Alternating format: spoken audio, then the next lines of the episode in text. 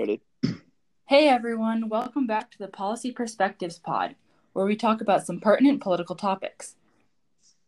I'm Maya Rao, and as always, we are recording live from Duke University. Guys, do you want to introduce yourselves for our first time listeners? Sure.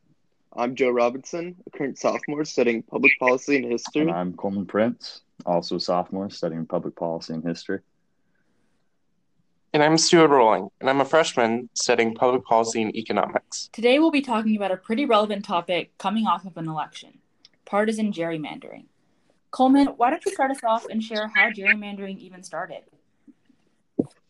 Yeah, so the actual phrase gerrymandering was coined in 1812 after Federalists commented that illustrator Elkanah Tisdale's rendering of a recently redrawn senatorial district in Massachusetts looked like a salamander.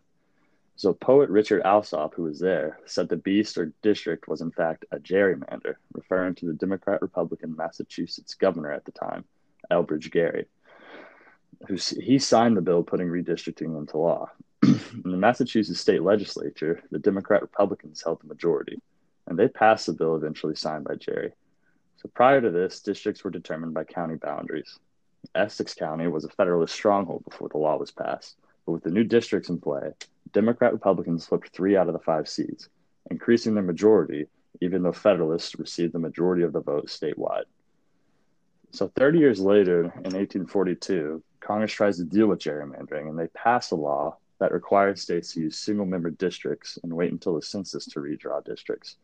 So, in reality, this law had no enforcement mechanisms, and the single member district requirement increased the opportunity to gerrymander greatly. And it did. So every year from 1862 to 1896, at least one state redrew its congressional district boundaries. So, looking at the 20th century, as America evolved, gerrymandering remained important. In 1911, Congress removed the requirement for newly apportioned districts to have equal populations, and states stopped waiting until the release of the census every 10 years to reapportion districts. Later, with the Great Migration and influx of European immigrants, demographics in the North's congressional districts were altered greatly. Republicans who drew support from rural areas feared losing seats to the increasingly immigrant population, and debates about redistricting intensified even more. So, the rise of computers in the 70s and 80s offered new methods for gerrymandering. For example, in 1980s California, Phil Burton and Howard Berman used computer software to maximize Democrat majorities in what was at the time an increasingly Republican state. Supreme Court cases like Baker v. Carr and Davis v. Bandemer, which Stuart will talk about later, wrestled with the issue of gerrymandering. So that's kind of a rundown of what gerrymandering has looked like in the past. Uh, Joe, can you tell us what gerrymandering looks like now and how it affects the political process? Yeah, of course. So currently, some of the most gerrymandered states include Ohio, Maryland, Michigan, and Wisconsin. What I actually want to hone in on are two specific states in which we see the effects of massive gerrymandering in specific Pennsylvania and the great state we currently reside in, North Carolina. So prior to the 2016 election, both Pennsylvania and North Carolina were notorious for gerrymandering. Now we see in both states' election cycles from 2016 that Democrats in specific won 48% and 47% of their state's popular vote, respectively. However, when it came to representation in the House, Democrats only accounted for 27% in Pennsylvania and 23% in North Carolina. In 2018 is where we see the difference. Pennsylvania, prior to the election, redistricted their gerrymandered regions, and as a consequence, Democrats won 53% of the popular vote, and their House representation increased 21% to a whopping 48% representation in the House. Now, in opposition, North Carolina failed to redistrict their gerrymandered regions prior to the 2018 election cycle. Democrats' popular vote increased to a majority of 52%, but their House representation stagnant. Despite the 5% increase in popular votes, Democrats only retained the three House seats that they had won in the 2016 election, once again conceding the 10 others to Republicans. Clearly, gerrymandering prohibits proper representation of the state's overall political views, but the detrimental effect goes far beyond that. In public policy, the lack of representation from specific groups based on race and economic status is extremely harmful. Without these groups being represented by a legislator that comes from their same background, it is often difficult to ensure with certainty that their perspective is taken into account when making policy decisions. We see it today where certain communities are overwhelmingly underrepresented in state legislators, and thus fail to stand a fair chance of having their voices heard on an important systematic level. Gerrymandering as a whole can make it hard harder for new officials to be elected as it often favors the incumbent, so it even skews the democratic value of a fair election process as well. Ameya, with an issue this prominent and deep rooted in our nation's history, where do we even begin yeah, to remedy so there are a few thing? different strategies that have been proposed for how to kind of curtail this partisan gerrymandering. Obviously, one of the most common proposals has been to have independent, unaffiliated redistricting committees draw the maps to protect from partisan influences. However, this process can be quite complicated, so I'm going to introduce a couple of new methods today. The first method comes from Dr. Pegden and Dr. Procaccia of Carnegie Mellon University, and it's what they call I cut, you freeze. Similar to how two children might split a cookie in half, it allows two parties to alternate between drawing the districts and choosing which districts to keep. In short, one party draws a map for the state benefit. Then they hand that map over to the other party, who would choose one of those districts to keep and, in a sense, freeze it.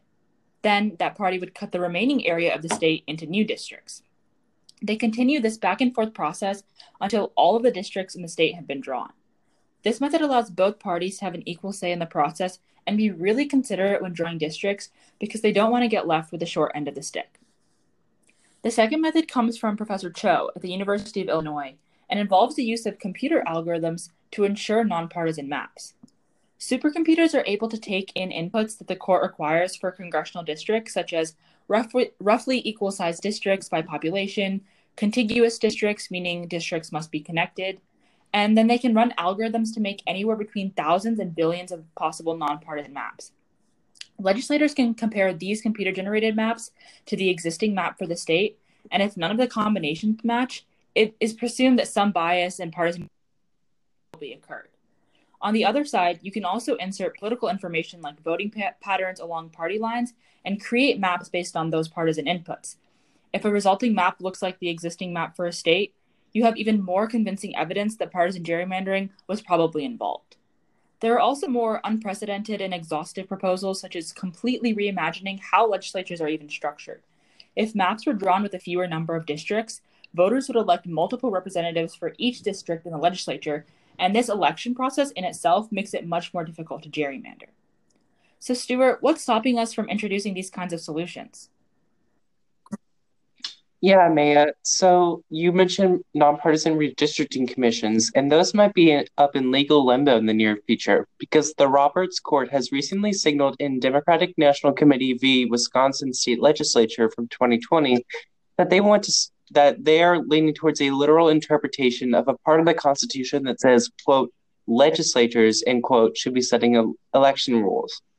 However, that interpretation contradicts a century of judi- judicial precedent that says that the word legislature doesn't just mean state legislatures, but other statewide actors in the legislative process, such as state supreme courts, the state executive branch, etc. The main challenge to the multi member districts that you mentioned just now is the Uniform Congressional District Act, passed in 1967. It mandated that all congressional districts be of equal population for one representative. At the time, this was because urban and predominantly minority districts were underrepresented underrepresented in comparison to more overrepresented rural wider districts. Congress would have to repeal the Uniform Congressional District Act to allow legislators in various states to be elected from multi-member districts. Now to court decisions when it comes to gerrymandering, the first we really see is in 1962's Baker v. Carr. This essentially allowed, this essentially gave the judiciary permission to uh, interfere in redistricting.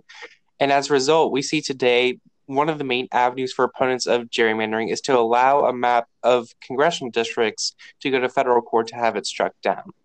But this avenue was met with a large amount of limitations, specifically because of further further judicial precedent that was set later, such as Davis v. Bandemer in 1986 it expanded upon Baker and ruled that claims of partisan gerrymandering were were uh, justiciable and they were able, able to be litigated. However, the court couldn't really agree upon a standard that could be used to determine if a legislative actor had engaged in partisan gerrymandering, which is why, up until recently, partisan gerrymandering faced almost no repercussions. No incumbent would ever admit uh, to the reason as to why they redistricted so in such a partisan way.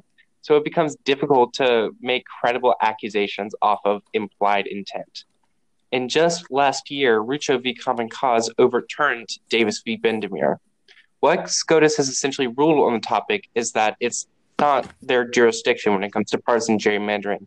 And in essence, they're leaving the issue of how to deal with it, it to state Supreme Courts. So that's where we're at today. A lot of back and forth jurisdiction, with some state courts taking up the question of partisan gerrymandering and others not, oftentimes due to the partisan affiliation of the justices themselves. While the impact of this back and forth has led to some victories when it comes to gerrymandering, as a whole, it fragments accountability from state to state, which has ultimately prolonged a concrete enforcement policy. So, yeah, that's our 10 minute rundown on partisan gerrymandering. Hope you all learned about the history of gerrymandering and its implications on policy today. If you want to learn more, we'll leave a reading lo- list in the description for you to check out.